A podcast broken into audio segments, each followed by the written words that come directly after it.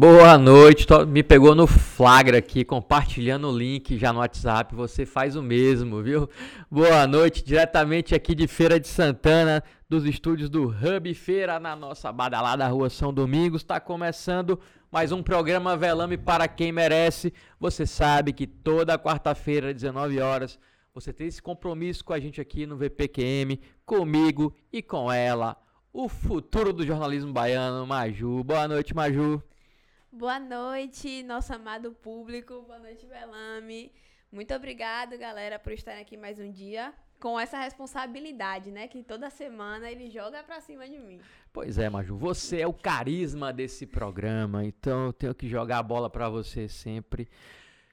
Você sabe que a gente aqui discute toda quarta-feira os últimos acontecimentos de Feira de Santana, entrevista as pessoas que faz Feira de Santana acontecer. E hoje, Maju, conte para o nosso público o que é que teremos no V P Q M de seis de julho de dois mil e vinte e dois. Hoje, sempre em grande estilo, hoje nós vamos receber uma médica comunista que é pré-candidata a deputada federal, a professora da U F E S, Ana Karen Oliveira. É isso aí, a Ana Karen já está sentada aqui do nosso lado, já já a gente vai falar com ela. Mas antes, a gente precisa lembrar você que o programa é uma produção do Feira Pod Produtora com apoio do Hub Feira. E a Maju tem um convite para você vir conhecer o Hub Feira. Isso mesmo. Esse programa é gravado no Hub, que aqui é um espaço de trabalho colaborativo, que une diversas startups, agências de comunicação, profissionais de inovação, com a superestrutura para te ajudar a fazer esse negócio crescer. Todo convidado, quando sai daqui, sai encantado, não é, Velame? Isso. Ah, adorei o Todo Hub. Adoro o Hub. Então, não perca tempo. Agende sua visita, sua visita, desculpe, no site hub feira ponto com ponto b r. E eu tenho um recado do Sebrae para você que está acompanhando a gente. Na última semana, tivemos as entrevistas para o Empretec, que aconteceu aqui no Hub. Mas se você perdeu essa oportunidade, não se preocupe, porque use o Q R Code que está aparecendo aí na sua tela e coloque o seu nome na lista de espera. Vai que aparece uma vaga, é isso mesmo. Se você tem interesse em participar dessa experiência desafiadora para quem quer identificar e desenvolver as dez características de um empreendedor de sucesso, essa é a sua oportunidade. Coloque seu nome na lista, aponte o celular para o Q R Code e participa da próxima turma do Empretec, que é realizado pelo Sebrae. Já falei isso aqui semana passada, vou repetir, todo mundo que eu conheço que, particip- que participou do Empretec saiu encantado com o que aconteceu lá. Realmente é uma semana que vai mudar a sua vida. Isso. E todo, lembrando, né, Velame, que todo o nosso conteúdo fica salvo em formato podcast no Spotify. E vocês já podem começar a mandar sua pergunta aí no chat para a Ana, que a gente vai fazer aqui sua pergunta durante o programa. Isso aí. Antes de começar de falar com a Ana aqui, eu quero falar para vocês que o blog do Velame voltou, viu? Tá no ar. Coloquei de novo hoje o blog. Vocês que acompanham, que me acompanham, sabem que mais ou menos há um ano atrás, ia completar um ano agora em agosto, eu tirei o blog do ar, fui cuidar de outras coisas, fazer outros projetos, inclusive assim nasceu o Velame para quem merece. Mas essa semana eu tive um estalo, recebi uma mensagem lá de um drone que passou perto de mim. E tem gente aqui em feira que, que ouve conversa de passarinho. Ah, um passarinho me contou. Não, quem me conta as coisas é um drone, viu? Porque a gente aqui é mais moderninho. Mas... E aí eu voltei com o blog, o blog tá lá, tá rolando, blog do velame ponto com, vai ser mais um espaço onde vão ser publicadas matérias sobre Feira de Santana, vai ser também um, um, um, um ponto de apoio aqui do nosso programa, todo o conteúdo do programa Velame para quem merece vai estar tá lá no blog do velame ponto com, você já está acostumado a acessar o, o, o YouTube, vai encontrar também nosso material lá no blog.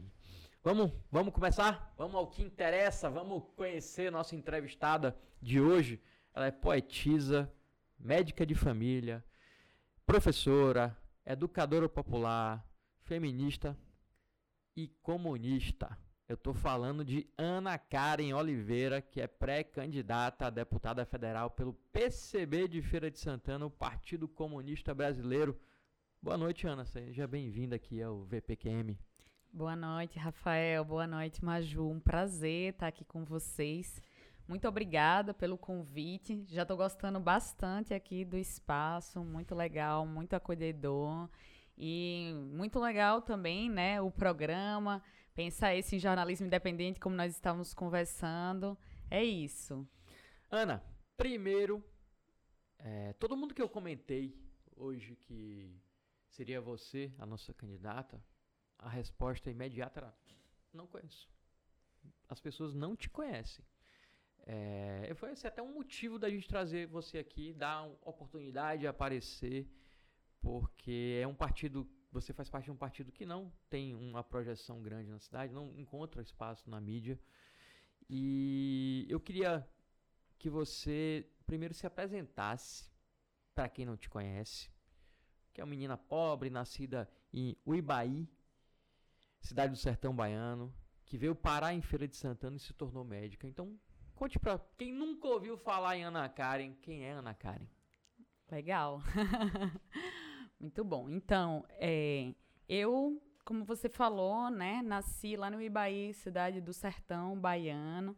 Aos dezessete anos vim morar em Salvador, consegui fazer cursinho aqui, morando dentro da casa de estudantes de Uibaí, e passei é, aqui, primeiro passei em Direito na U E S C, mas não me identifiquei com o curso, depois passei em Medicina aqui em Feira de Santana, e por termos, né, uma política de assistência e permanência estudantil, inclusive por ter a casa de estudantes de Uibaí, que nós conseguimos conquistar, né, Uh, com lutas e reorganizar, eu consegui uh, manter o curso, fazer o curso aqui na nossa querida Universidade Estadual.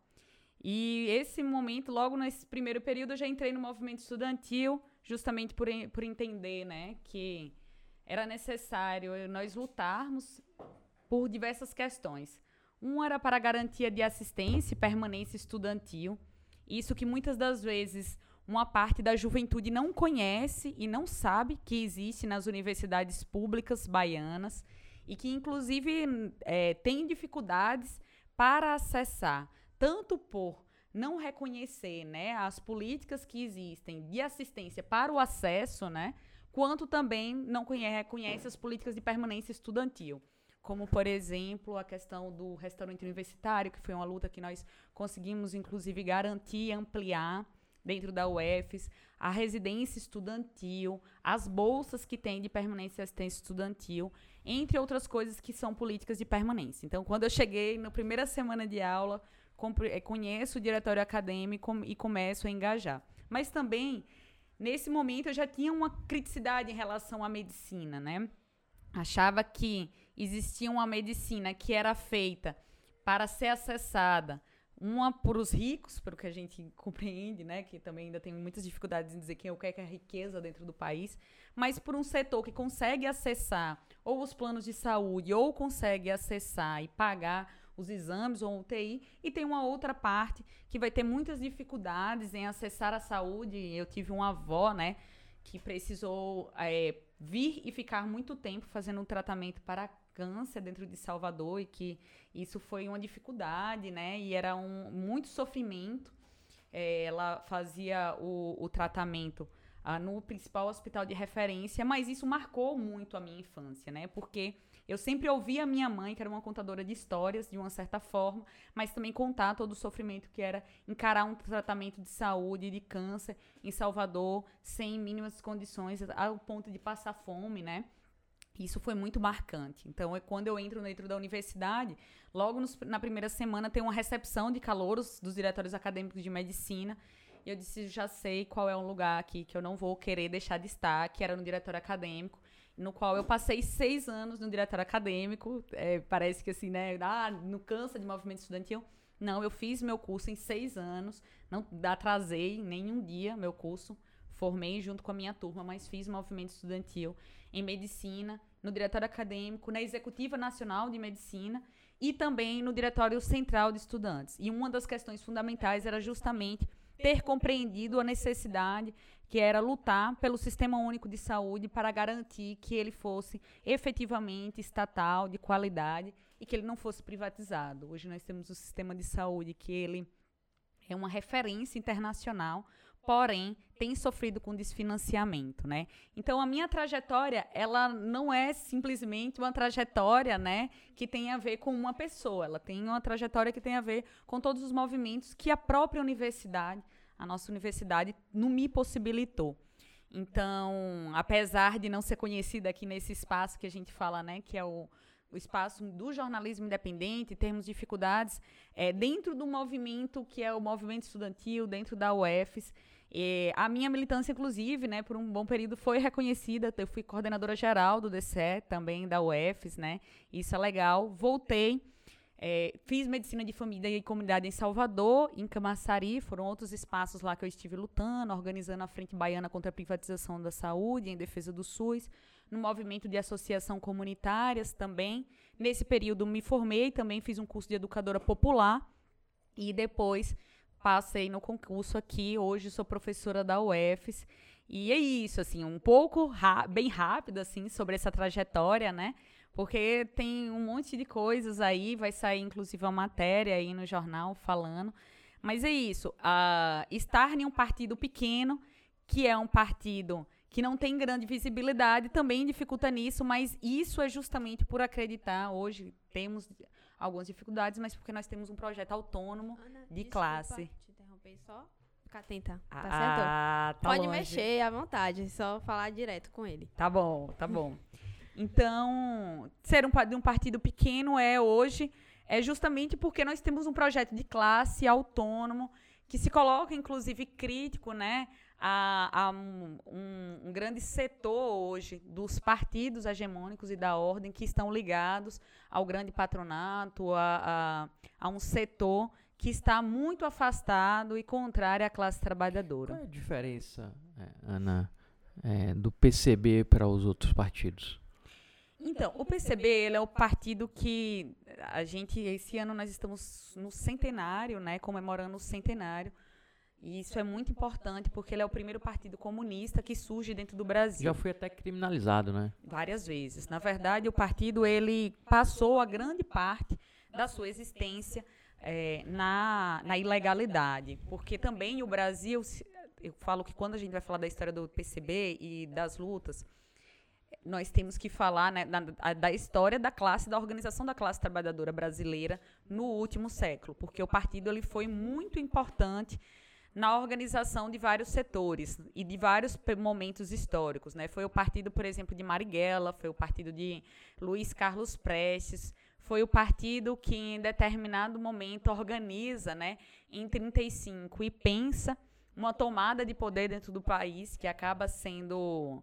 É, levando, né, essas pessoas que estavam organizando esse levante, essa organização desse levante, à prisão, como, por exemplo, essas duas figuras, né, o Prestes, a Nise da Silveira, que é uma figura muito pouco conhecida, mas é uma das principais referências da psiquiatria nacional e da reforma psiquiátrica. Inclusive, ontem, né, no Congresso, nós conseguimos aprovar que Nise virasse, entrasse dentro do, lá do arcabouço das, dos heróis e heroínas nacionais, e também é uma figura pouco conhecida, vetada, né? Tinha sido vetada pelo presidente Bolsonaro, né?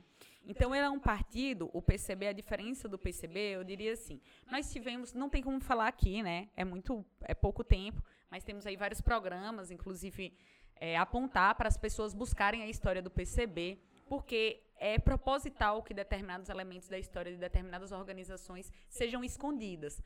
A história, ela, muitas das vezes, nós somos escondidas justamente para a classe trabalhadora não se reconhecer nas lutas e na organização da nossa classe. O P C B foi um partido que organizou muitos setores, inclusive negros e negras, né? Nós tivemos o primeiro presidente, candidato a presidente negro dentro do Brasil, que foi o Minervino de Oliveira. Nós tivemos muitas mulheres que organizaram um movimento, que era um movimento de mulheres e que teve uma organização muito importante, como a Ana Montenegro, um coletivo que, uma mulher que dá nome ao nosso coletivo e que foi uma referência, a primeira mulher que foi exilada dentro do Brasil. E tivemos outras grandes figuras, como a Maria eh, Brandão dos Reis, que foi também uma mulher negra e importante organizadora das lutas populares dentro de, de Salvador. É, então, o P C B, ele é um partido que, durante a sua trajetória, ele teve diferenças em relação à sua estratégia. Então, Nós, no último trinta, nos últimos trinta anos, que nós chamamos esse período do período da reconstrução revolucionária, nós fizemos uma autocrítica, inclusive em relação a outros momentos, mesmo que sempre colocando que essa autocrítica era olhando que aquelas pessoas que nesses últimos setenta anos estiveram organizando, sempre estiveram organizando, pensando numa, é, na necessidade da autonomia, da organização da classe trabalhadora e da necessidade de romper com um sistema de classes sociais. Nós temos um país no qual um por cento da classe, da, da classe do que a gente chama de burguesia detém a maior parte da riqueza.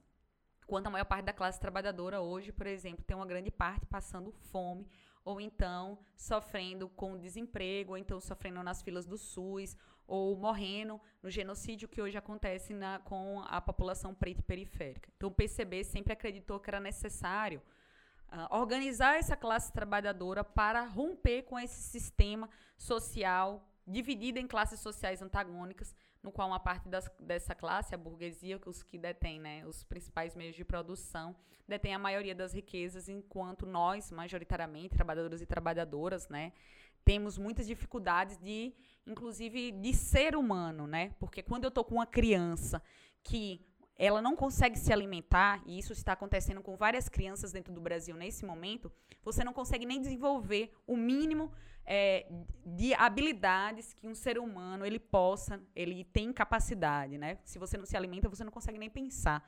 Então, imagina, a, a classe trabalhadora ela está sendo negada de ser humano. Isso é extremamente cruel. Então, esse é um partido que pensa isso. Muita coisa, mas é, é difícil, né, explicar toda uma história desse partido centenário. É, Ana, mas como é que o partido está organizado em Feira? Uhum. Eu, pessoalmente, não conhecia ninguém até conhecer você, que faz parte do partido aqui na cidade. Uhum. Como é que ele está organizado em Feira? Quem é que faz parte? Tem muitos filiados? Uhum. Explica isso pra gente. Então, uma coisa que acho que é importante, né? É, o partido, depois da sua reconstrução revolucionária, que foi em noventa e dois, nós temos um conceito que é não ter necessariamente filiados, mas sim militantes. Então, nós não somos um partido que fica filiando todo mundo e que fica mandando pela, pela internet dizendo se filie, né? Não, a gente acredita que as pessoas que entram dentro do partido, ela precisa reconhecer e compreender hoje qual é a nossa leitura. Então, nós temos um partido de militantes, não de filiados, e que nós acreditamos que esses militantes eles são fundamentais para pensar e organizar a classe trabalhadora em seus vários locais de trabalho e de estudo. Hoje nós temos um partido que ele é pequeno, mas temos algumas figuras como, por exemplo, Antônio Rosevaldo, que ele é professor também da U F E S, ele é bem conhecido aqui nas redes, inclusive, economista. É, é, ele falou com a gente hoje na Band, lá no meu programa de rádio na Band, ele falou com a gente hoje. Falou com você, então, é, Rosevaldo é uma das figuras mais conhecidas, né? Temos outros professores que também são professores da U F E S, Emanuel, que é advogado, Marilene, É, e temos alguns estudantes também que hoje compõem o partido, né, a juventude hoje. Então, somos um partido pequeno, nós somos um partido pequeno de militantes. Temos uma, a juventude, que é a União da Juventude Comunista, que ela é a juventude do partido, apesar dela ter uma autonomia relativa, que hoje está ocupando o D C E junto com militantes independentes. Acabou de vencer, né, as eleições do D C E. Temos um coletivo organizado, que é o coletivo feminista classista, Ana Montenegro, e temos o coletivo negro Minervino de Oliveira, que também é organizado aqui dentro da cidade. É, então, nós temos esses, os coletivos e o partido, assim, né? Somos pequenos em relação à realidade nacional, mas, assim, quem tem acompanhado, por exemplo, os atos do Fora Bolsonaro, e aí não sei se estava todo mundo acompanhando, acho que a gente teve uma expressividade muito importante, assim, né? Não dentro das grandes mídias, porque na maioria das vezes as grandes mídias elas não vão divulgar, né? Mas em alguns setores da mídia local tem divulgado e tal. Ô, Ana, é, eu perguntei isso para o Messias Gonzaga, que teve aqui, que é o comunista mais famoso de Feira de Santana, é, sobre justamente isso, sobre a criminalização do, do, do comunismo, né? Tem muita gente que não sabe direito o que é. E quando você fala, eu sou comunista, a pessoa já olha, né? Ele até brincou, ah, aquela história de come criancinha, né? Sim. Até hoje ainda fazem essa piada. Sim. E eu queria saber como é que você lida com isso, né? Num país que, até você falou, boa parte do tempo de existência do seu partido, ele foi criminalizado. Hoje ele não é. Uhum. Mas as pessoas ainda olham com esse preconceito. Como é que você lida com isso? Então, eu, eu lido com muita tranquilidade, porque eu acredito que quando eu entrei no partido, eu fui uma pessoa que eu estudei muito antes de entrar no, no partido, né? Eu fui, assim, fui... Como eu já era militante, quando eu já tava, tinha um tempo de militância, eu fui estudar as estratégias. Então, quando eu entrei, eu entrei com muita certeza, né? Inclusive, o partido não existia mais em Feira de Santana, porque nós tivemos um grande problema, né? É, em, em noventa e dois, com a queda do Muro de Berlim, houve uma tentativa de liquidar o partido, inclusive por uma figura, né, que é bem conhecida, que foi o Roberto Freire, ou seja, ele e algumas outras figuras, de acabar com o Partido Comunista e ele deixar de existir, porque havia uma concepção de que o comunismo estava superado, já que o Muro de Berlim, né, é, tinha caído, a União Soviética tinha caído. Nós sabemos muito bem que isso é uma análise extremamente pragmática, rasteira, é, e como nós vamos olhar, né, assim, dentro da, das ciências, e positivista da história. Isso nós temos um grande problema, né? Existe uma análise que, em geral, é uma análise assim, você não conhece, consegue olhar a história no seu movimento e o que, tem, o que ela tem a oferecer para o devir, né? É, eu lido hoje com muita tranquilidade, porque é isso, era esse, esse arcabouço de estudos, de compreender o que é o comunismo, de compreender o que é o socialismo, de compreender a necessidade da organização da classe trabalhadora, foi algo que, para mim, na minha juventude, foi uma urgência, assim. Eu precisava compreender uma teoria que explicasse a possibilidade, se existia ou não possibilidade de romper com esse sistema social. Eu acho que eu procurava isso desde os nove anos de idade. Eu tenho uma poesia que eu escrevi, né?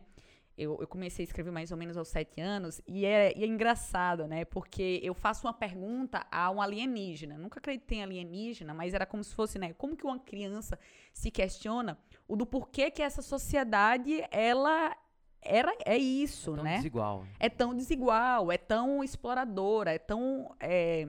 É uma opressão tão grande. Então, eu me questionava isso desde os nove anos de idade. Quando eu vou estudar, eu vou compreender a teoria e a possibilidade efetiva de nós termos um processo que a classe trabalhadora tome o poder, e isso vai ver, a gente só tem condições de ver isso se a gente for estudar história, efetivamente, e não só estudar história, mas também estudar o marxismo, e ver que o marxismo é algo que é científico, e é uma leitura científica da história, e uma leitura científica das sociedades de classes. Então, é, isso passa a ser, ao meu ver, para mim, era um prazer. Eu tenho um prazer de ser comunista, sabe? Eu fui construir a União da Juventude Comunista, eu tinha prazer de, de, de dizer que eu vestia uma camisa de uma organização que olha para essa sociedade e que olha isso não como uma utopia, não como um sonho, mas olhando efetivamente para a história, olhando os processos revolucionários e vendo que a história que hoje nós enxergamos, o problema é que nós temos uma condição assim, é que a gente só olha os últimos dez anos. Quando as pessoas olham os últimos dez anos, né? É, a gente tem uma... uma hoje, o, o mundo, principalmente ocidental, ele tem uma visão muito imediatista da história, do que é história, né? Mas pensa que a humanidade, nos registros, tem em torno de cento e cinquenta a trezentos e cinquenta mil anos de história. Então, a gente, enquanto capitalismo, vamos dizer que a gente deve ter trezentos a quatrocentos anos de história, né, consolidado e tal. Isso é nada em relação à história da humanidade. Então, quem diz que o capitalismo é o único, último sistema é, que existe... É, não só está muito errado, como também é um discurso que é necessário para que a classe trabalhadora não perceba a possibilidade de tomar o poder e de mudar esse sistema social. Se nós formos olhar a, a sociedade, as sociedades que nós temos, a maior parte foram do que nós chamamos de comunismo primitivo. Sociedades que não existiam classes sociais. Vamos dizer que em torno, se a gente for considerar os marcos históricos dos cento e cinquenta mil, vamos dizer que em torno de cento e quarenta e sete mil anos de história, praticamente não existiu classes sociais. É nos últimos três mil a quatro mil anos que a gente tem o desenvolvimento, né, é, de classes. Então, a gente olha para isso e diz assim, é possível e é necessário. Por que que é necessário? Porque senão, provavelmente, nesse modelo que nós estamos hoje de exploração e destruição da natureza, a gente vai destruir a humanidade. Quem esperava uma pandemia, né? A pandemia, ah, foi a China que criou. Não, a, a pandemia... É o produto da exploração do meio ambiente, da destruição do meio ambiente. Ela já era prevista. Ela já era prevista. A gente não imaginou que ia ter uma proporção tão grande, mas ela já era prevista. Ela já era prevista. Não foi uma novidade para quem estuda. Não, é, não. E para quem... É, eu acho que tem até um, tinha um documentário da Netflix que eu acho que era do... Não sei se era o Bill Gates. Que ele, ele, ele, ele fala sobre isso. É, ele já previa isso porque ele acho que ele estava financiando alguma pesquisa sobre o assunto. Tem livros, inclusive tem alguns infectologistas importantes que já apontavam a possibilidade de uma pandemia, e não só. O Instituto é, de Pesquisa Infectologista né, dos Estados Unidos, agora me passei, esqueci o nome da sigla, que é um dos maiores institutos do mundo, ele já sabia da possibilidade de uma pandemia. A questão é que Ah, e a O M S também já sabia. O, o problema é o que é que eles faziam com isso, né? É. É, e o que é que eles não adianta faziam? Ter informação e não fazer nada com ela. Mas é. eu vou entrar nesse assunto agora com você, Ana, que é sobre saúde. Uhum. Você esteve em Cuba. Você isso. fez estágio em Cuba. Uhum. É, o que é que você viu lá desse tão falado sistema de saúde cubano? E você que defende aí o comunista, lá temos um regime comunista. Você acha que deu certo? Então, é, é importante dizer que não é um regime comunista, né? O comunismo ainda não existiu efetivamente é, depois desse período que eu estou falando, né? A gente chama de comunismo primitivo, mas não é a mesma coisa do que a gente coloca enquanto possibilidade histórica de existência. O comunismo nunca existiu, porque... Ah, o comunismo ele só vai ser possível quando deixar de existir classes sociais. Então, nós olhamos e, a, e nós acreditamos que é necessário um determinado momento é, de transição. Esse momento de transição que nós chamamos de socialismo, no qual é, uma determinada organização ou organizações tomam o Estado, e efetivamente é tomar o Estado, não é simplesmente tomar o governo, e utilizam desse Estado para dividir, né, e... para utilizar os meios de produção, como as terras, como as fábricas, coletivamente, para a classe trabalhadora. Então, uma das coisas que é elemento fundamental. Quando a gente está falando de saúde, a gente pode até falar do sistema de saúde, eu já vou entrar no sistema de saúde cubano, mas uma das questões fundamentais, né? Em Cuba, durante um deter- muito tempo, houve pleno emprego. Isso é um elemento fundamental para se discutir saúde. Não tem como eu falar... E, e, meus alunos, né, eu sempre falo isso, eu discuto a determinação social do processo de saúde e doença, não vai dar pra gente entrar aqui nesse tema, que é mais... Mas se a gente não tem emprego, se a gente não tem uma alimentação de qualidade, se a gente não tem possibilidade de se deslocar minimamente com segurança, se a gente trabalha em torno de dez a doze horas por dia, quando a gente pensa em deslocamento, quando nós temos trabalhos extremamente precarizados, como são, por exemplo, das mulheres, das mulheres negras dentro do Brasil, que a maioria hoje está dentro do trabalho doméstico, quando nós temos uma sociedade que a gente tem que ter medo de andar na rua porque tem uma possibilidade de ser estuprada, porque dentro do Brasil isso é uma realidade concreta para a maioria das mulheres, só estou dando um, um exemplo. Isso daí é não ter saúde, já começa a definir o debate de saúde por aí. Então, em Cuba, é, um dos elementos fundamentais, por um grande tempo, período, houve pleno emprego. Isso vai é, mudar um pouco, principalmente depois da queda da União Soviética, depois de um período que houve uma maior dificuldade, né, em relação a efetivar o sistema, justamente porque a gente, Cuba, imagina, ela é uma ilha bloqueada por todo mundo. Aí você vai imaginar, as pessoas acham que quando está falando de bloqueio, você está falando de um navio aportar. Não, não é um navio aportar. É bloqueio das relações comerciais, é bloqueio para, por exemplo, qualquer banco que negociar com Cuba, ele vai deixar de ter que negociar com os Estados Unidos. Então, para entrar a moeda estrangeira dentro da ilha é uma dificuldade. É, é um bloqueio que tem a ver com, é, por exemplo, você não conseguir adquirir mundialmente, muitas das vezes, ou então ter que adquirir por tra- atravessadores, e isso torna muito mais caro, elementos básicos para você montar um tomógrafo, para você produzir um medicamento. E mesmo assim, essa ilha, que está do lado do maior... É, dos, dos maiores países é, capitalistas do mundo, e que a gente pode dizer, talvez, dos maiores é, países, inclusive, que está localizado a burguesia monopolista, né, imperialista do mundo, ela, essa ilha ela conseguiu resistir a todo um bloqueio econômico é, e de saúde, né, porque também houve muito disso. É, eu diria que eu posso lhe dizer assim, eu tenho, devo isso a, a, a, ao povo cubano que me acolheu também, que eu posso dizer assim, o sistema e o, o regime, né, a organização do socialismo em Cuba, ele não só deu como ele dá certo, mas ele dá certo com todos os elementos contraditórios que é você ter uma ilha bloqueada num sistema capitalista internacional. O sistema de saúde de Cuba é fantástico em relação ao nosso. Uhum. Todo mundo tem acesso. Imagine que qualquer pessoa, qualquer pessoa, ela vai, por exemplo, se ela necessitar hoje... De Mas um... aqui no Brasil também, né? Todo mundo tem acesso ao SUS, não tem? Com filas, veja, olha bem, eu, por exemplo, trabalho no Sistema Único de Saúde. E aí, por exemplo, a gente fala, né, todo mundo tem acesso, e eu, e eu luto por isso. Inclusive, isso é uma vitória da, dos comunistas, porque nós fomos é, um dos organizadores da reforma é, sanitária, mas de outros tantos movimentos sociais organizados. Mas nós tivemos um protagonismo muito importante dentro do SUS. Inclusive, uma das principais figuras, né, era um, um militante comunista lá do período da reforma sanitária. É, mas uma das questões é que hoje, por exemplo, eu gostaria que o SUS fosse efetivamente cem por cento público e cem por cento estatal e que fosse o único sistema de saúde que existisse dentro do país. Essa é uma luta histórica que nós temos. Infelizmente, essa não é a realidade. A gente, por exemplo, tem filas de esperas que muitas das vezes fazem muitas pessoas não acessar É, cirurgias, e aí eu acho que vocês sabem muito disso, não acessar exames básicos, não acessar é, medicamentos. Por exemplo, agora, nas unidades de saúde da família, dentro de Feira de Santana, é, esses dias eu prescrevi insulina. É inadmissível isso, Velame. E não tinha. Insulina é um medicamento que nenhum diabético tipo um e a mai- muitos diabéticos tipo dois não podem deixar de, de, de acessar. E não tinha. Não tinha medicamento para verme. Mas, Ana, isso não acontece em Cuba? Não, isso não acontece em Cuba. Aí eu vou, vou ter que discordar de você dessa parte. Sim, me fale. Eu já fui em Cuba sete vezes. Hum. Eu sou apaixonado por Cuba. Eu adoro Cuba.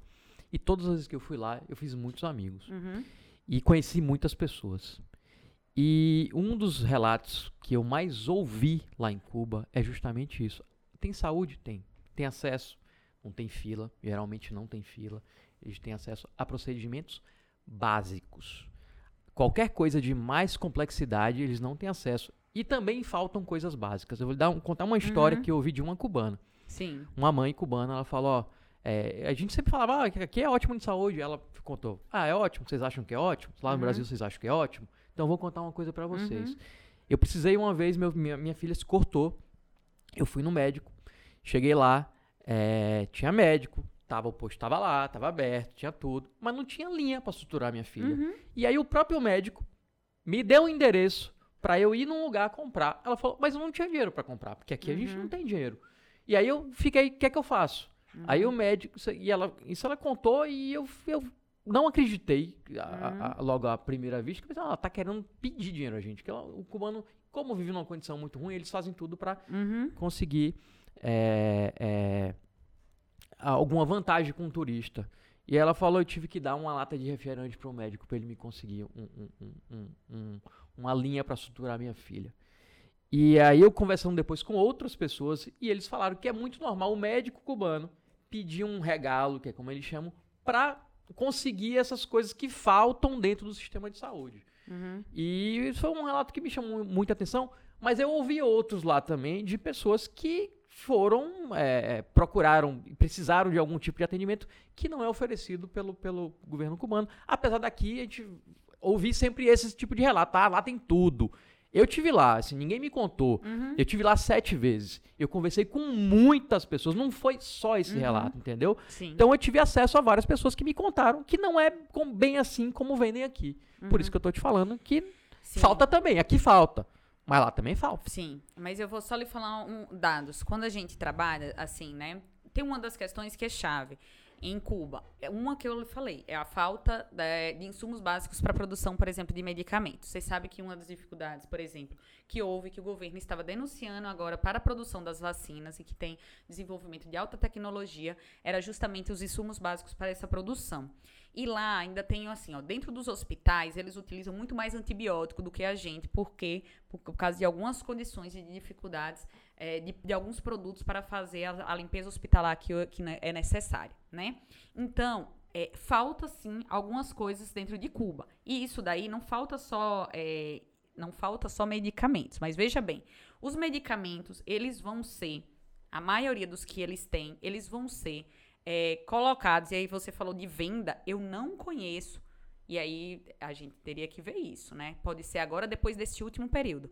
Abertura de farmácias para a venda de medicamentos. Não, não, não é farmácia. De... É que as pessoas vendem em casa. Sim. É... Eu também perguntei isso, mas tem farmácia aqui que você pode... Tem até farmácia lá, mas é mais para turista. Uhum. Mas ela falou, não, eles vendem em casas, tipo... Pessoas trazem dos Estados Unidos, né? Lá acontece uhum. isso. E Sim. as pessoas vendem esse tipo de coisa, Sim. indicado inclusive pelos médicos.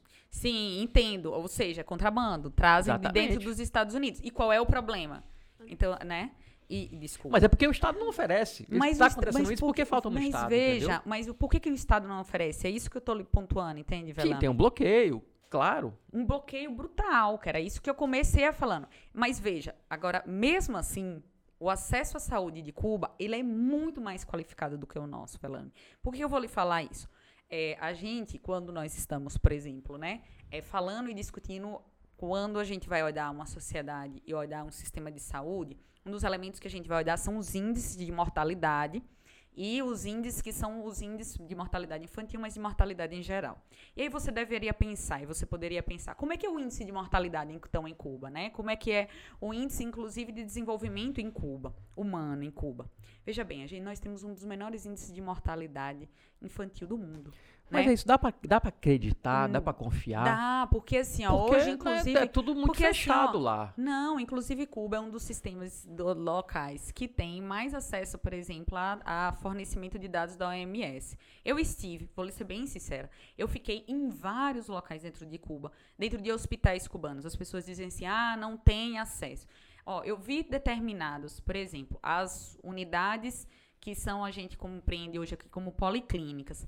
Nem de longe as policlínicas brasileiras têm o que, por exemplo, os cubanos têm. Em toda policlínica, e é muito fácil o acesso. Eu fiquei dentro desse sistema de saúde. E é por isso que eu estou lhe falando, né? Porque também tem isso. A população, você pega o quê? Tá faltando fio. Então, você olha e diz assim, ah, o problema é todo do sistema. Veja bem, eu acho que tem uma questão chave aí. Tem falta de insumos. Se tem falta de insumos, tem falta de medicamentos, sei, tem falta de é, alimentos. É para entender que não é essa maravilha toda. Eu te dei esse exemplo, mas, mas ó, eu tenho outros. Vou mas a organização exemplo. do sistema, a organização, só lhe dar um exemplo, a organização do sistema de saúde, por exemplo, quando que você tem, chega em uma policlínica, você vai ter um acesso direto e muito fácil a um cardiologista, a, do cardiologista ao fisioterapeuta, a um, a um podólogo, se você precisar, até um podólogo, a, terapia, a terapias é, que são terapias alternativas, alternativas. Isso você vai ser encaminhado da unidade de saúde da família, que lá é, não é chamada assim, é, para as policlínicas. Isso a gente não tem aqui com essa facilidade, com essa rapidez, de jeito nenhum. Por um outro lado, você, você vai lá, pega, por exemplo, os institutos que são os institutos de mais avançados, que aí já lá é considerado instituto quaternário. Por exemplo, o paciente que ele faz hemodiálise, quem trabalha aqui dentro do Brasil sabe muito bem as dificuldades que nós temos de cuidado dos pacientes de hemodiálise, uhum. que muitas das vezes você, as hemodiálises particulares não tem, particulares, não tem uh, emergência dentro dos finais de semana. Lá, as pessoas que fazem hemodiálise, elas são, pe- elas, tudo é bancada pelo Estado. Você tem um táxi para pegar essas pessoas dentro de suas casas, para pegar as pessoas, para levar até um instituto. Pa- é, outra coisa que é extremamente avançada dentro da AIDA. O cuidado que são os cuidados, por exemplo, ma- cuidado materno. As pessoas dizem, ah, Cuba não... Tem sim, a maioria dos hospitais, inclusive de Cuba, eles vão ter tomógrafos, só que eles vão usar de forma mais racional, justamente porque, porque você não vai... Você vai ter dificuldade de trocar as peças, você vai ter dificuldade de, é, de, do material básico para fazer, então isso vai ser racionalizado. A questão materna. Se uma criança morre em Cuba... vai ser chamada a equipe inteira do hospital, isso vai ser debatido. Porque uma criança, o que, que aconteceu que essa criança, ela foi, porque uma das coisas que lá tem muito avançado, são os comitês de defesa da revolução e as organizações populares que vão debater. Aí, por exemplo, você tem a organização de mulheres, você tem organizações de saúde, tudo isso, por exemplo, se morre uma criança na ida, você vai debater amplamente o que, é que aconteceu e qual foi o processo que dificultou. Então, nós temos profissionais extremamente qualificados. Isso não significa que não tem esse problema que você falou. O que é que acontece? Quando você tem racionamento dentro de um local, você acaba estimulando outras coisas. Infelizmente, isso foi uma realidade, principalmente depois que abriu-se para o turismo. O turismo é uma das coisas mais predatórias que existe dentro de Cuba, sabia? E... Mas é o que sustenta o país atualmente. Infelizmente. Sabe o que, que aconteceu? Não, então é predatório? Vocês estão sobrevivendo por conta mas, do, do, do Mas do é turismo? Isso. Quando você, mas veja bem, quando você pega e você repassa os principais centros hoje que tem, né, é, de hotelaria e tal, para o turismo internacional, você traz uma contradição muito grande para dentro do sistema. Você traz pessoas que, teoricamente, estão acessando tecnologia e, por exemplo, você pode ir em Cuba. Ah, beleza, então nós temos liberdade. Veja bem, quantas das pessoas da população podem ir em Cuba? Podem ir em Cuba.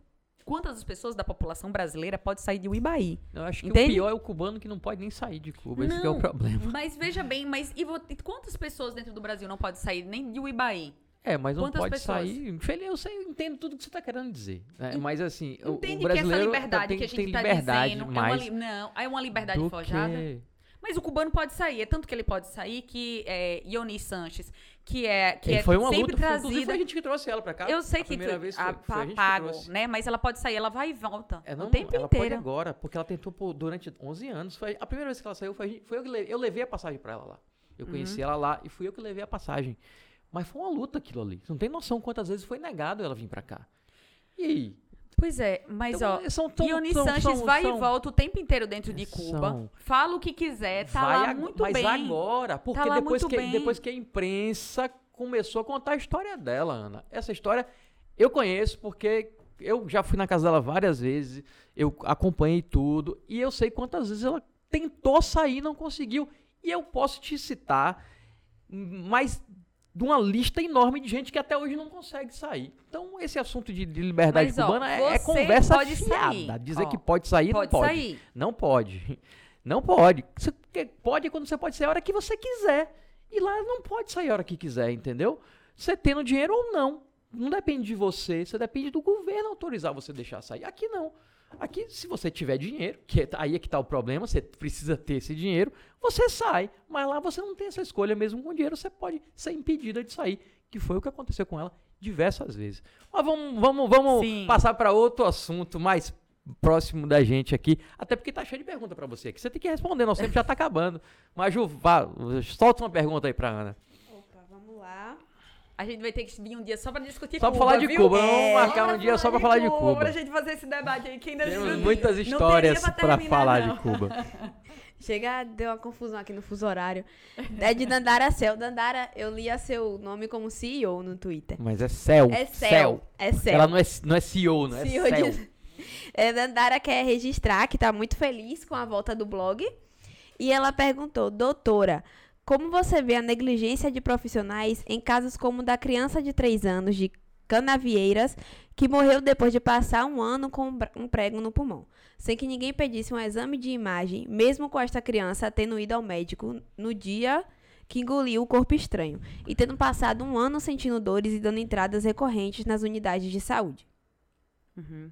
Então, Dandara, isso é um grande problema, né? É, a negligência, ela é... Não só a negligência, nós temos vários outros tantos erros médicos que eles estão ligados, né? É, desde o elemento, que é o elemento subjetivo, inclusive, é, de como existe da, a, da própria formação médica dentro do Brasil.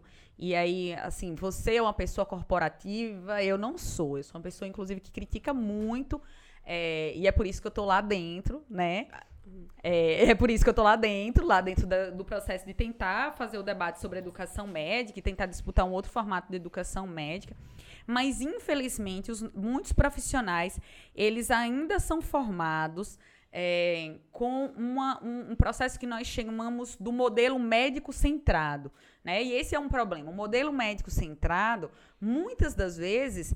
Ele, ele é uma questão porque, ao ele não acred, ele, ao ele acreditar, né, que aquilo ali pode ser coisa da cabeça da mãe, ou então não escutar bem o paciente, ou então não perceber é, e não ter a sensibilidade de compreender quais são aquelas, aqueles elementos que estão sendo colocados ali por aquela pessoa, e por centrar simplesmente, muitas das vezes, nos sintomas, e isso é o que a gente chama de modelo médico centrado, e não avaliar out- outras questões que ele, ele traz, é, a gente acaba errando muito. Existe muito erro médico. Isso não é só dentro do Brasil, né? Por a, exemplo... Mas a Ana é muito boazinha, ela fala médico centrado, eu falaria que é médico capitalista, que quer atender o máximo de paciente possível para ganhar mais dinheiro. Eu sou, eu sou mais direto. Pois é, aí eu vou. Eu ainda só tinha entrado no primeiro, na primeira coisa. Mas nós temos dois. Aí depois a gente vai entrar no outro problema. A gente tem o médico que vai é, querer atender, né? É, por produção, e aí para querer ganhar dinheiro. Mas nós temos outra, outra grande questão. A outra grande questão é no Sistema Único de Saúde. Por exemplo, no, nas U P As de Feira de Santana, a maioria das U P As tem apenas dois médicos, ou dois, ou no máximo três médicos. E isso é insuficiente para a quantidade de pessoas que precisam ser atendidas, por exemplo, nas U P As. Hoje nós temos uma precariedade muito grande, voltando lá para o sistema de saúde, na atenção primária. A maioria das cidades da Bahia, elas não têm, ou tem, se algumas vai ter cinquenta por cento a setenta por cento de cobertura da atenção primária, que é o postinho, aquele postinho que as pessoas negligenciam, mas que a gente acha que é muito importante para o sistema de saúde. Por quê? Porque é lá que vão chegar as principais... É, as, vão chegar, né? A gente conhece aquela população, ou deveria conhecer aquela população, e é, deveríamos estar mais próximos, conhecer os principais problemas que ali acometem. Então, a gente tem uma dificuldade, porque a atenção primária, dentro de Feira de Santana, por exemplo, é extremamente precarizada. Tem vários locais que os médicos, né, que não tem médicos, ou então que os médicos vão é, mudando constantemente. Por quê? Porque você não tem um concurso. É tudo privatizado, através das corpora- corpora- cooperativas. E por que, que é repassado para a cooperativa? A gente estava falando lá do problema do Sistema Único de Saúde. Porque existe um, um processo que é, hoje, que é um grande problema dentro do SUS e do Brasil, que é o que a gente chama de lei é, de responsabilidade fiscal. A lei de responsabilidade fiscal, ela impede que muitos locais, mesmo que ela já deveria ter sido rompida, a gente tem uma lei de responsabilidade social, que deveria ser pensada de outra forma, impede que haja uma contratação, ou melhor, realizar concursos públicos para vários setores. Nós temos hoje dentro do Brasil, por exemplo, um dos menores índices de servidores públicos por população e um dos é menores índices... porque não pode ultrapassar o, o limite. Né? O limite, é. Só que esse é um grande problema, essa lei de responsabilidade fiscal. Então, esse problema da, da Dandara, a gente poderia falar outra coisa. Existe uma precarização. Existe um médico lá, capitalista, que só está pensando no dinheiro, mas existe dentro do Sistema Único de Saúde uma precarização, não só do trabalho médico, mas do trabalho dos enfermeiros. E aí você tem que atender. Se você demorar um pouquinho mais atendendo um paciente, tem uma fila de dez lá na, na frente. É pouco, né? Médico para muito paciente. É pouco médico para muito paciente. No sistema público aqui do Brasil. Não só médico. Aí é importante também dizer. É enfermeira, é doula, é técnica de enfermagem, é agente comunitário, é fisioterapeuta, é, te, é, é terapeuta ocupacional. Então, todos esses, esses profissionais deveriam ser contratados. Inclusive, isso diminuiria o desemprego dentro do país e é uma das propostas que nós temos. Né? Que a atenção primária ela seja, não seja simplesmente uma equipe mínima, com médico, enfermeiro e agente comunitário, mas que ela tenha médico, enfermeiro, técnico de, técnico de enfermagem, mais fisioterapeuta, psicólogo, nutricionista e outros, outros profissionais. Ô, Ana, como médica, é, essa pergunta é mais ou, mais ou menos parecida com essa da Dandara, mas como médica, como é que você classifica o sistema público de saúde da Bahia? É, pela sua experiência. Recentemente eu, eu noticiei um caso de violência obstétrica no uhum. Hospital da Mulher aqui de Feira. Sim. E o que mais me chamou a atenção foram os outros casos que apareceram. A, a nossa página no Instagram, ela virou um, um lugar de desabafo para essas mulheres que também sofreram violência obstétrica no Hospital da Mulher aqui de Feira de Santana. E eu li coisas que eu fiquei estarrecido. Uhum. Isso é tão comum assim? Uhum, sim, é extremamente comum. É, isso, esses índices não só, só, da, só dentro da Bahia, mas nacionalmente, uh, as, os formatos de violência obstétrica, eles são diversos, né? Então, você pode fa- é, praticar violência quando você grita com a mulher, quando você impede dela caminhar, quando você é, indica que ela tem que se, ficar sem se alimentar, sendo que isso já é... contraindicado pela Organização Mundial da Saúde, quando você faz procedimentos desnecessários, como, por exemplo, a episiotomia, ou que é um corte na vagina da mulher, que a gente já tem evidências científicas, inclusive, que uh, dentro do Brasil, que elas são desnecessárias. Você poderia ter outros procedimentos, tecnologias muito mais avançadas. Ou então, por exemplo, a manobra de Cristelé, que é empurrar o fundo do útero da mulher com o braço. Isso daí não é de forma alguma indicada. Ou então utilizar a ocitocina, que é um hormônio que a gente tem naturalmente, mas que isso pode usar externamente em qualquer momento do parto. Então, existem várias for- formas hoje de, de nós uh, percebermos a violência obstétrica e a existência da violência obstétrica. Não só o abandono, né, de mulheres no momento do parto, ou então um médico lá gritando com ela e dizendo, né, para ela que na hora de é, fazer não gritou, que isso também é extremamente comum. Então, a gente diz que existe a violência psicológica, física, é, econômica, né? Então, tem vários formatos de você reproduzir. Ou então, por exemplo, você impedir que o parceiro da pessoa, ou então qualquer outro acompanhante, é, esteja dentro da, do local do parto. Todas as mulheres, isso a gente tem em lei, que é a lei do acompanhante, tem direito a um acompanhante. Então, não pode ser negado. Então, o sistema tem que garantir que haja essa possibilidade. Como muitas das vezes as mulheres elas não sabem que essa violência ela existe, e como muitas das vezes os médicos também dizem que o procedimento é dele, que ninguém vai interferir, sendo que a gente sabe muito bem que o parto ele é, é, ele é, é da mulher, né? A gente pode negociar e dialogar com ela se for necessário determinados procedimentos, mas como a, lá aquele modelo que eu estava falando, médico centrado, muitas das vezes os médicos não permitem, e diz que não, é ele que decide, porque ele vai salvar a vida, sendo que algumas vezes ah, esses procedimentos que estão sendo realizados, nós sabemos muito bem que são procedimentos que já estão defasados. Então, a prevalência é muito grande. Dentro de Feira de Santana, eu conheço o Hospital da Mulher, já tive, inclusive, agora eu não sei, não vou lhe falar de fato, agora, nesse momento, como é que tá, mas só para você ter uma ideia, eu pedi para o meu professor, que era o coordenador do estágio, para sair do Hospital da Mulher, porque eu não dava conta de ficar mais presenciando tanta violência, né? Então, teve um dia que eu chorei, saí chorando, assim, porque eu já sabia, já estudava violência obstétrica, e eu vi muitas coisas acontecendo, mas era um estudante, e várias coisas que não tinha nenhuma evidência científica. Depois pedi para o meu professor e fui fazer um estágio uh, fora da, da Bahia. Fui fazer um estágio com a Melânia Morim, que é, um, inclusive, é uma referência internacional. Ela é uma das maiores, hoje, né, é, redatoras também da Cochrane, que é uma biblioteca de evidências científicas a nível internacional. Fui lá para Campina Grande para fazer o estágio com ela. Mas é muito prevalente e esse é um problema. Inclusive, nós estamos dialogando da necessidade de fazermos alguns atos e discutir isso mais amplamente aqui dentro de Feira de Santana. Pelo, pelo que você viu lá no Hospital da Mulher, quando passou por lá, então você não recomendaria uma mulher a ter o filho lá? Ó, oh, esse é um grande problema, porque é um dos grandes também problemas dentro hoje uh, da mortalidade materna, é porque as mulheres elas ficam girando e rodando, procurando onde parir. Olha que problema. Feira de Santana não tem uma maternidade É, referência, por exemplo, para parto humanizado. Não tem uma maternidade que, ela, que a gente pense isso, apesar de, principalmente, as enfermeiras do Hospital da Mulher, que é um dos setores mais avançados nesse debate hoje do parto humanizado, elas brigarem para é, consolidar um grupo, né? Tem uma figura, uma professora da U F E S muito boa que faz esse debate, inclusive foi minha orientadora, a Ana Jaqueline, que tem lutado para melhorar, não só ela, mas como outras enfermeiras, para melhorar a condição do Hospital da Mulher. Então, Velame, eu vou lhe dizer assim, eu não falo do que eu não conheço, a gente estava falando de eu não falo do que eu não conheço. Nesse momento, eu duvido que tenha acabado com as violências, mas assim, ó, nesse, você está me dizendo aí que viu, né, recentemente, e eu aposto que é verdade, nesse momento eu não estou indo mais no Hospital da Mulher. Não, então, já tem alguns anos, uns três anos, que eu não estive efetivamente dentro do Hospital da Mulher.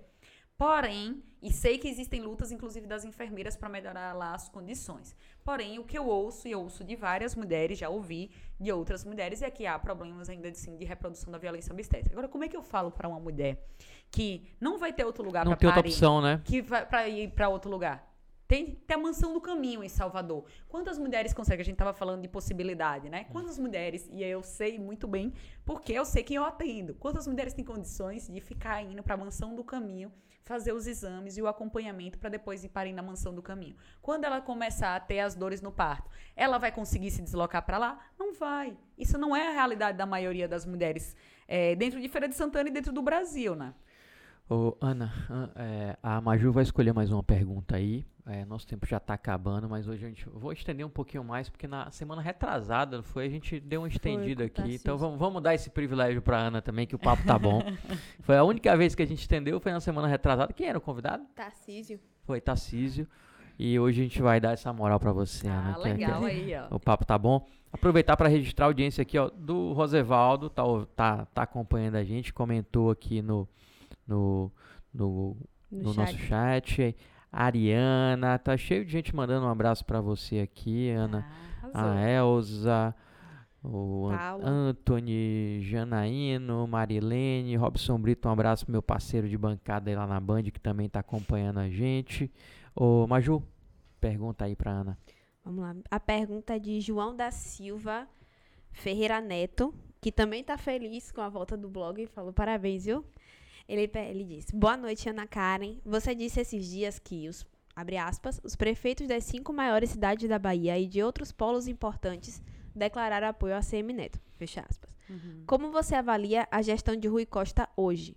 Uhum. Eu avalio a gestão de Rui Costa muito ruim, né? A gestão... É... É, de Rui Costa dentro da Bahia, infelizmente, ela se aproximou das gestões carlistas, né? Então, para dizer também que ela reproduziu muitas das mesmas coisas que nós tínhamos dos governos carlistas anteriores. Do período, nesse período, houve uma grande perseguição, por exemplo, com as universidades públicas, houve uma grande perseguição, né? E, e com os servidores públicos, é tanto que a reforma da Previdência dentro da Bahia, que... dificultou ainda mais, né, e que piorou as condições uh, do, do trabalhador baiano, ela aconteceu dentro da Bahia antes mesmo de acontecer a nível nacional. Então, essa reforma da Previdência, inclusive, ela acontece antes e ela é aprovada na truculência. Uh, a gente tem um, um processo de privatização dos serviços públicos. O que o A C M, né, e com as, as gestões, né, de, ligadas ao carlismo começou na década de noventa dentro da Bahia, uh, que era o processo de você abrir uma porta de entrada privada dentro do SUS e você privatizar o SUS por dentro, ela é, vai, ser, vai prosseguir com o governo Rui Costa. O Rui Costa ele vai... A inaugurar, ele até ampliou, né? E ele vai inaugurar a primeira parceria público-privada. Sendo que a gente, por exemplo, ele tentou privatizar o Clériston Andrade. Sendo que a gente sabe é, que... E aí a gente tem várias denúncias aqui. Feira de Santana é boa para isso, né? A gente sabe muito bem que a, a maioria das vezes, quando nós temos essas gestões privadas, é o lucro que vai estar tá acima da, do bem público. É tanto que é, a gente, nós temos aqui um... uma cooperativa que foi denunciada no Fantástico, né, é, devido a, a desvio de verbas, e isso é muito prevalente é, dentro do serviço, que é esse serviço privatizado. Mas não é só dentro da Bahia, a gente tem um relatório, quem quiser buscar para discutir isso, tem um relatório que é assim, ó, contra fatos não há argumentos é, que aprovem as organizações sociais, que ele vai falar de todos esses setores que foram priva- as privatizações que aconteceram por dentro do SUS, dentro da Bahia e dentro do Brasil. Então, o Rui Costa, ele amplia isso. Nós temos um uh, processo de privatização das estradas. Você, hoje, para você chegar daqui para Salvador, e olha que a estrada não é, é uma estrada boa, pelo contrário. Péssimo, é horrível, péssima. Horrível, pior estrada, né, da Bahia. Se você é for daqui para daqui para Vitória da Conquista, eu acho que a gente, nós devemos passar pelo menos em sete pedágios, né, para você chegar em Vitória da Conquista. Nós temos um trecho grande desse setor que nem é, nem é duplicado. Então, você pega dinheiro público e repassa para o setor privatizado. A Bahia é o estado que está girando, a Bahia e Pernambuco, com um dos piores índices de desemprego do país. Nós temos, o que não falta dentro da Bahia é uma disputa para divulgar obra, né? É, então, uma das coisas que mais se divulga é o A C M Neto fica disputando com o Rui Costa dentro de Salvador para colocar outdoor dizendo que está inaugurando uma nova via. Então, dentro de Salvador, por exemplo, eles fizeram uma coisa que foi muito interessante. Eles fizeram várias vias dentro de Salvador. Essa briga foi boa, né? Para quem mora em Salvador. Pa- é, Esqueceram do é, resto. Vias, algumas vias. Porque, por exemplo, a suburbana é, foi passado um asfalto na suburbana, né? Quem desce para o subúrbio sabe muito bem disso. Agora, as grandes vias, por exemplo, que descem para o aeroporto, que é uma região que vai ser vendida, então você faz o quê? Na parte da paralela, onde você já tem um privilégio porque isso foi anunciado há muito tempo, desde os governos, que eram os governos carlistas, que é o processo de especulação imobiliária, aí você abre via. Aí você abre via nos locais onde já foi vendida para um setor que é os setores mais ricos dentro de Salvador, principalmente da especulação. Só que a gente pode falar de outras coisas. A questão da educação dentro da Bahia, né? A Bahia tem um dos piores índices de educação, tá com um dos piores índices de educação do Brasil. Uh, nós temos um problema seríssimo, que é, por exemplo, a falta de abertura de creches públicas. Houve uma outra creche pública que foi aberta em alguns locais, mas isso deveria ser direito para todas as mulheres em todos os lugares. Garantisse creches públicas. A falta da, da criação de maternidades. Quantas maternidades públicas foram inauguradas? Ah, foi, foi inaugurado o Hospital do Subúrbio, ou o Hospital da Mulher em Salvador. Beleza, o Hospital da Mulher em Salvador, que foi privatizado também. Porém, e os outros locais da Bahia? Como que Ana, isso tá, né? É, nosso tempo já tá acabando. Tranquilo. Mas eu quero... É, se for falar só, de Rui Costa... Só não... fazer mais duas perguntas para que você responda rápido. Sim. É, uma, você, obviamente, não tá com Rui Costa, não tá com a A C M. Vocês vão ter candidato a governo? Sim, nós temos um candidato a governo, que é o professor Giovanni. É, ele vai sair como, tá, como pré-candidato, né, a, a governador da Bahia. E, e aí a gente ainda está decidindo, no processo de decisão, quem é que vai vem. Vai ter chapa aí completa, então, do Partido Comunista Brasileiro. Vai ter. Nessa, nesse ano, na eleição do Baiano. Não é, vai ser completa, porque a gente não vai colocar todos os cargos. Vai ser a majoritária, né, para governo e os deputados federais. A gente vai apoiar os deputados estaduais. É, a gente está apoiando o Hilton, né, e a gente ah, também tem uma relação... O PSOL, é, PSOL. do PSOL. Com uma relação muito boa com o Jonatas, Jonatas daqui, também. em Feira, em Feira de Santana. Certo. Isso. É, para finalizar, Ana, você é uma defensora da causa feminista também. Uhum. É, eu queria saber como, qual, quais, né, vão ser as suas bandeiras, caso uhum. eleita para a Câmara Federal. E eu queria que você falasse, falta mulher na política brasileira. Aproveita esse espaço aí agora para falar sobre isso e para defender. Você, você não pode pedir voto, é, né? Não pode claro, pedir voto por conta claro. da legislação eleitoral, mas...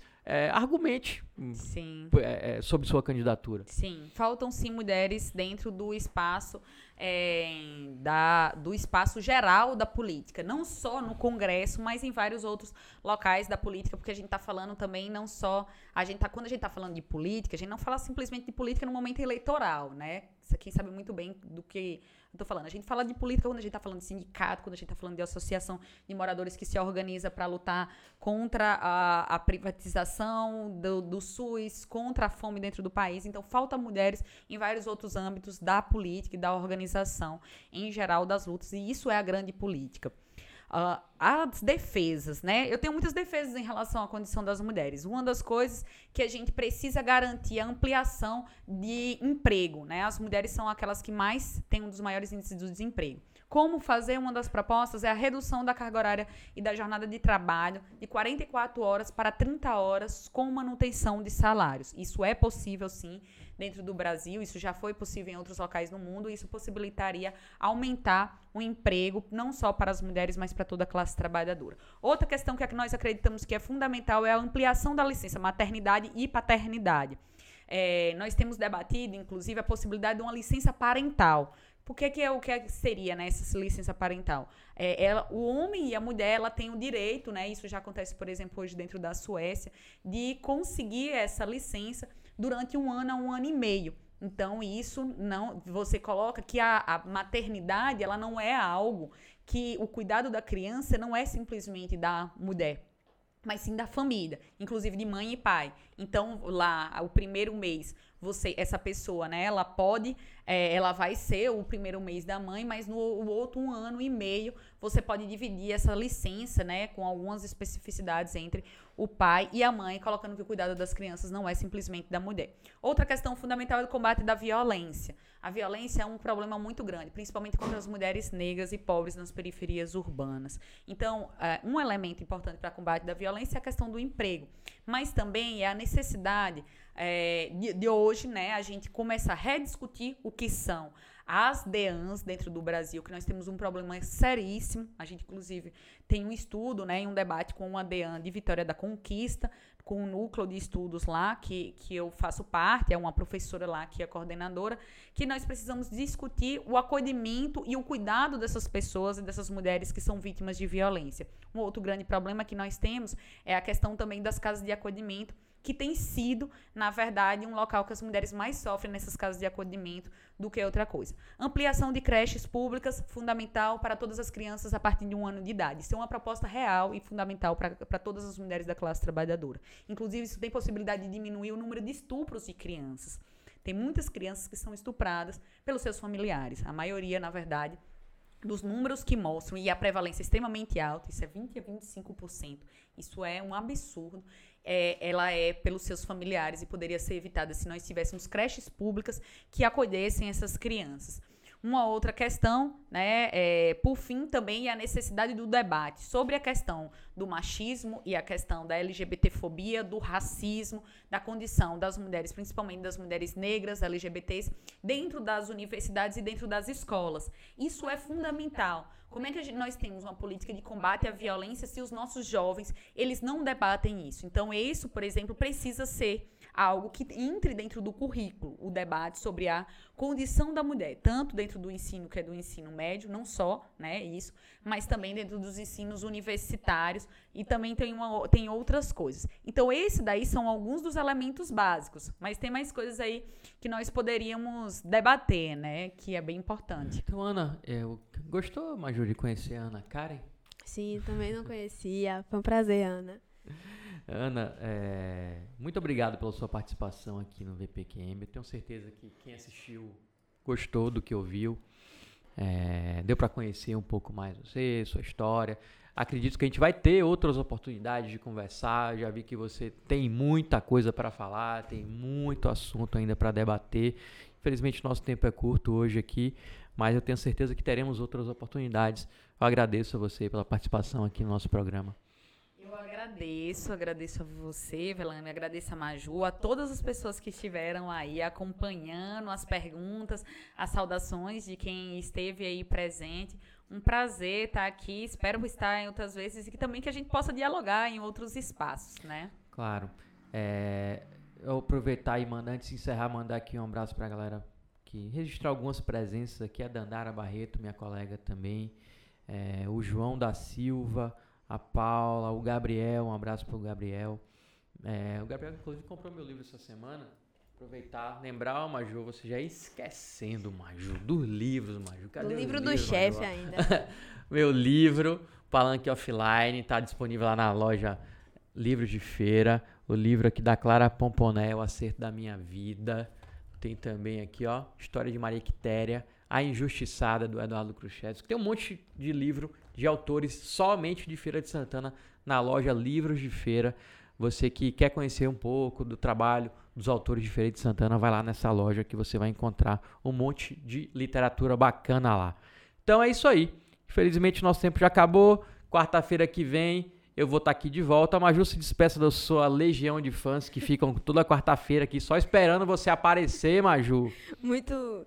Velame sempre muito humilde. É, tchauzinho, gente. Muito obrigado. Muito obrigada pelos comentários. É, curtam o vídeo, compartilhem. Agora a gente também tá fazendo a live no Facebook do blog do Velame.